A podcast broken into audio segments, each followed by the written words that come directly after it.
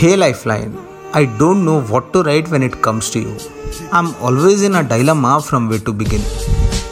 Yes, there is nothing special about this day. Neither it's your birthday nor it's our anniversary.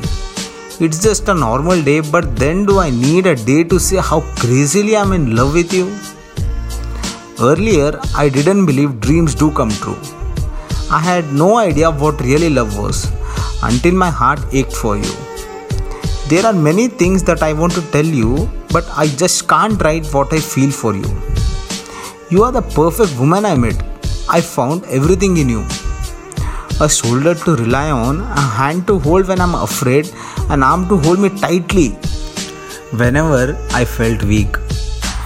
I found a best friend, a lover, and a soulmate.